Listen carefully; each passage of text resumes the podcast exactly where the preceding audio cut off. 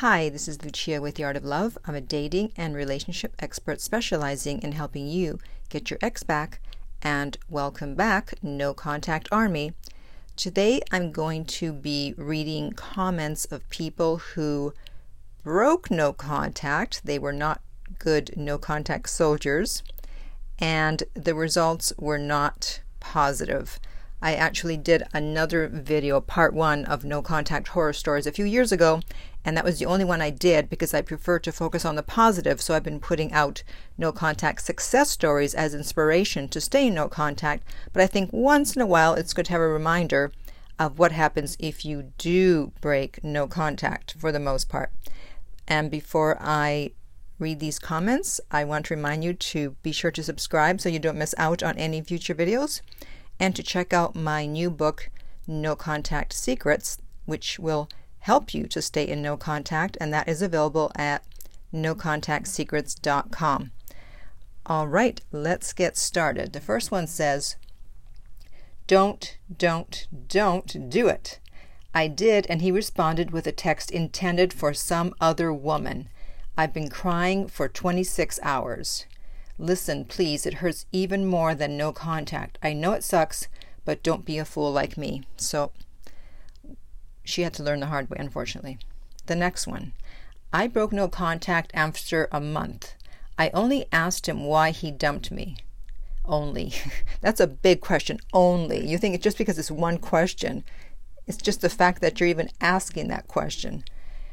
And asked for some closure, just as friends. He did not reply. It's been five months since I sent that message and still nothing. So, well, there's your answer. There's your closure. The next one is a little longer. I'm going to tell you folks my experience breaking no contact so you won't do it. I broke no contact after four months because she was stalking my social media every day, even though she didn't follow me, so I thought I had a chance. Found out my ex was dating and hooking up with some new dude in these four months, and she tried to friend zone me. When I told her I won't be just friends, she manipulated me by telling me how much she missed me, remembering our times together, even flirting with me while rebounding. She even told me to leave someone I dated for a few weeks and she would dump the new guy. We've been talking for a couple of weeks, and instead of meeting in person with me, which, by the way, is the number one way to know if someone is really serious about getting back with you, she has been with this other guy, sleeping with him. I tried to confront her because of that, but in the end, I blocked her everywhere. So, no contact is 100% guaranteed now. She played me like a fool, and just because I allowed her by breaking no contact and asking her for a new chance.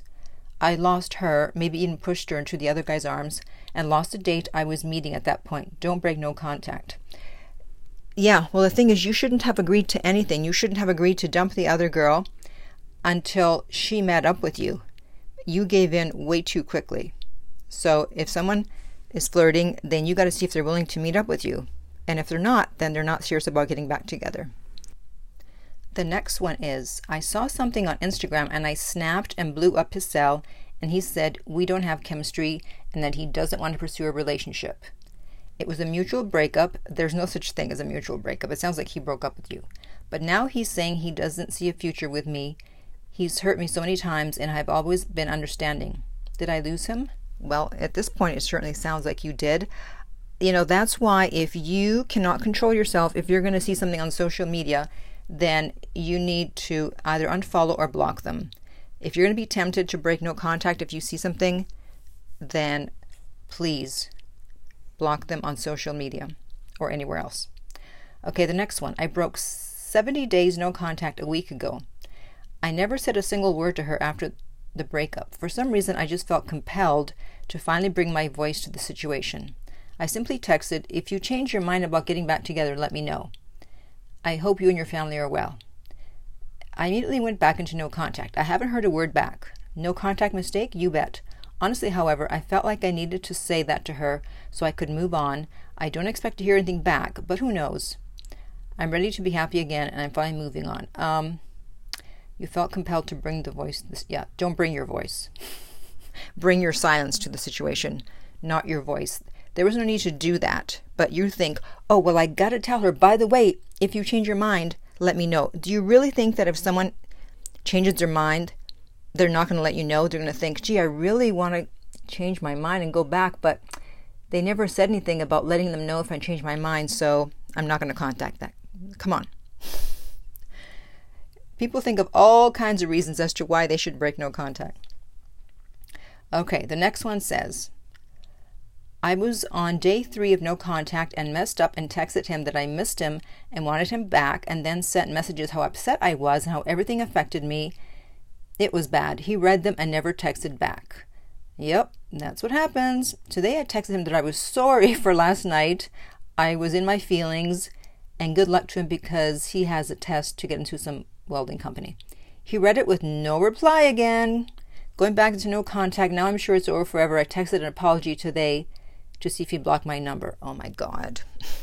So you're making the classic mistake of thinking that when someone breaks up with you, they're interested in your feelings. They're not interested in you. They're not interested in your feelings. I'm sorry to be so harsh. They don't care what your interest level is. So telling them that you miss them and want them back, what's in it for them? They only care about their interest level. And if they're not interested in you, then they are not going to get back with you.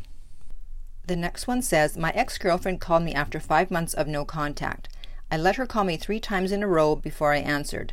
We small talked and then I got off the phone. I saw her in person after that. We have mutual friends. And she lit up like a Christmas tree when she saw me and was blushing and smiling. Fast forward, I texted her two weeks later and she didn't respond. I won't be reaching out again. Well, the mistake you made was that you did not wait until she left a message. You figured that, oh, well, she called three times, so I'll respond. No, this is why you wait until they leave a message. She needed to either leave a voice message or text you. I don't care if they call a hundred times. Why aren't they leaving a message? Okay?